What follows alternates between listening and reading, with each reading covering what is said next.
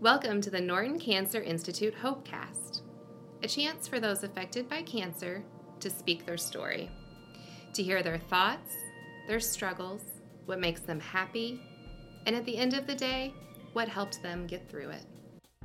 Breast Cancer Awareness Month, held in October of a year, was created in 1985 to promote screening and prevention of the disease. We are here to celebrate and bring awareness to every single person that has breast cancer, including men.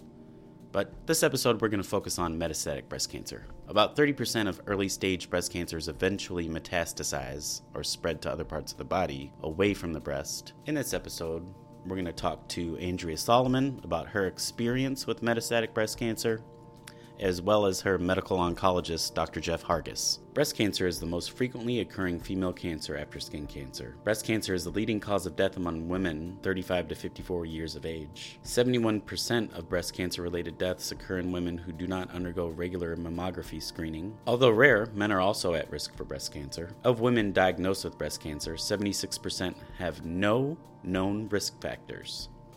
The most significant risk factor for breast cancer is being female. A family history of breast cancer increases your risk two to three times. The risk increases if cancer occurred in a relative before menopause or occurred in both breasts. Family history of both the mother's side and father's side is equally important. First childbirth after 30 or having no children slightly increase risk. Early menstruation before the age of 12 or late menopause after 50 slightly increases risk. Personal history or family history of ovarian cancer dramatically increases breast cancer risk. Increased alcohol intake increases risk.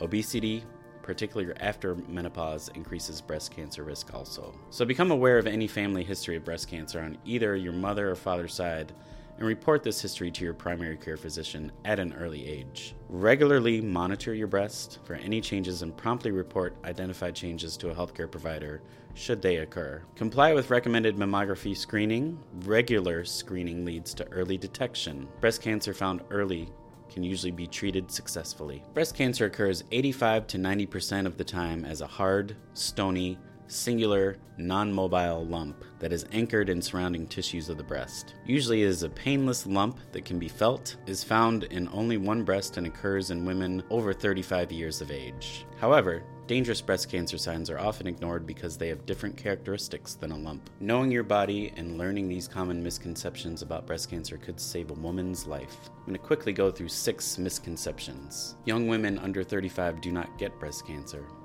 Fact Breast cancer is more likely to occur in women older than 35, but it can occur in very young women.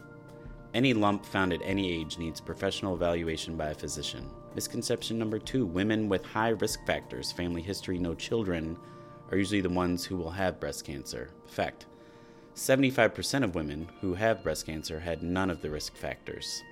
Being female is the highest risk factor. All women are at risk. Misconception number three breast cancer is not painful. Fibrocystic breast condition is what causes the pain. Fact breast cancer is usually not associated with pain. However, 11% of women with breast cancer experience pain as a symptom. Any breast pain needs thorough evaluation by a physician. Misconception number four a mammogram that is without signs of cancer ensures that no cancer is present. Fact Mammography is a good diagnostic tool, but it has limitations. There are some lumps that you can feel but are not seen on mammography, even though it can detect lumps that are too small to be felt. 10% of breast cancers never form a lump that can be felt or seen on a mammography test. It is important to recognize the clinical signs of breast cancer that produce changes in the breast. Because mammography does not detect 10 to 15% of cancers, self exams and clinical exams by a healthcare provider must be performed in conjunction with mammography to ensure that a woman receives every method of detection available. Misconception number five breast cancer occurs as a single lump and in one breast at a time. Fact a very small percentage of breast cancers occur with multiple lumps and occur in both breasts. As always, any lump, multiple lumps in one breast, or lumps in both breasts should be fully explored by a healthcare provider. Misconception number six redness, pain, or bloody discharge are only signs of mastitis, or an inflammation and infection in new mothers.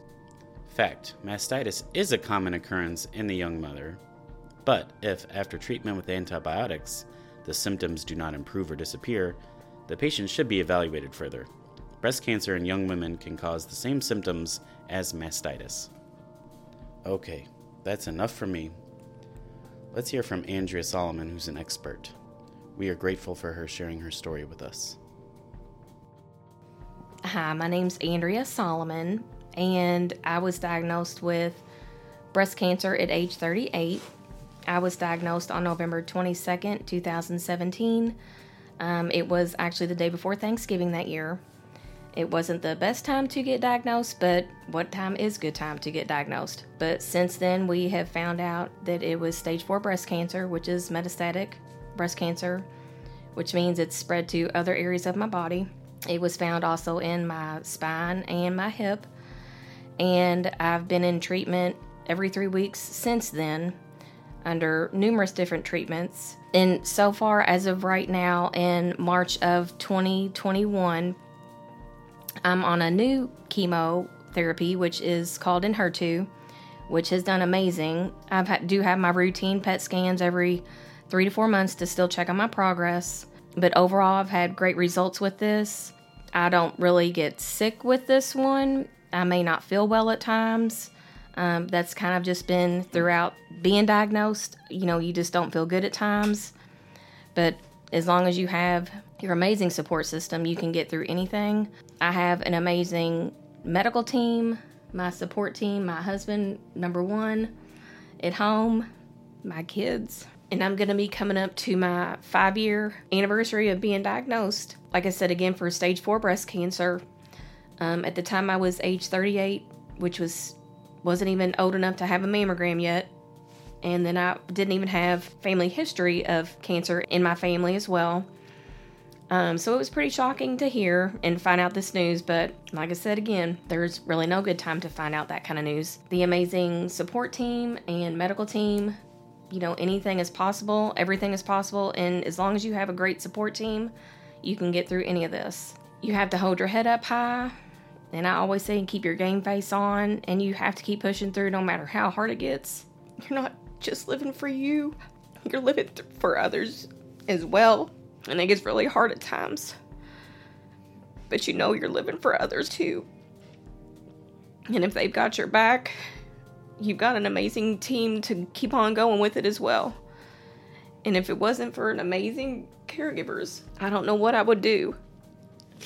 Because it definitely cannot be fought alone. This is one battle I thought I could take on my own, but I knew I couldn't. You can get through anything. It won't be easy, but you can at least get through it hope, especially with this new Enhertu drug I've been on for about a year and a half. Hope makes me feel great and makes me feel like there is hope and that I do have a chance. Here's Andrea's husband, Sean. I appreciate everybody's help and just wanted to keep fighting and hopefully we'll get through it. I'll find some cure for everybody, not just her, but everybody with breast cancer and all cancer. That is our hope. Our hope here at the Norton Cancer Institute is to do whatever we can to help people every single day they have to come here. Unprompted, here's what Andrea had to say about when I come to visit her. Even if it's just a pop in or sit and actually chit chat, you know, you always take that little extra time, and I love it.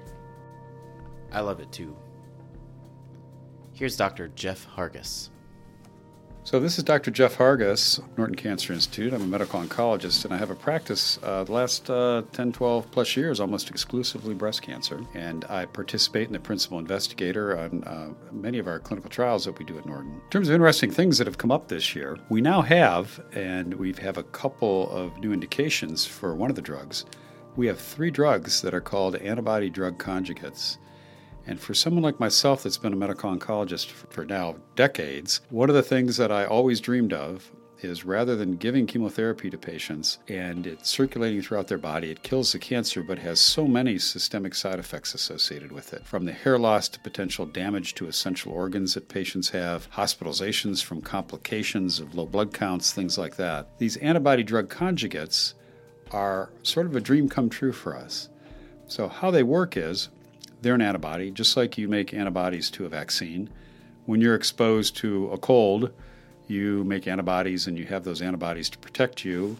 Um, over the years, if you're ever exposed to that same strain of uh, a basic respiratory infection, So it's antibodies like that, and these antibodies circulate in the body looking, and they're very, very specific for finding the cancer cells. And we've had these drugs, and for breast cancer, the drug trastuzumab or Herceptin has been available since 1989, and it's a pure antibody that looks for this so called HER2 protein that is on the surface of breast cancer cells in about 10 or 15 percent of patients. The exciting thing we have now with that drug is it can still go and find those abnormal cells, but now, through an amazing technology, we are actually able to attach chemotherapy drugs to the antibody. And it circulates in the bloodstream until it finds the cancer cell.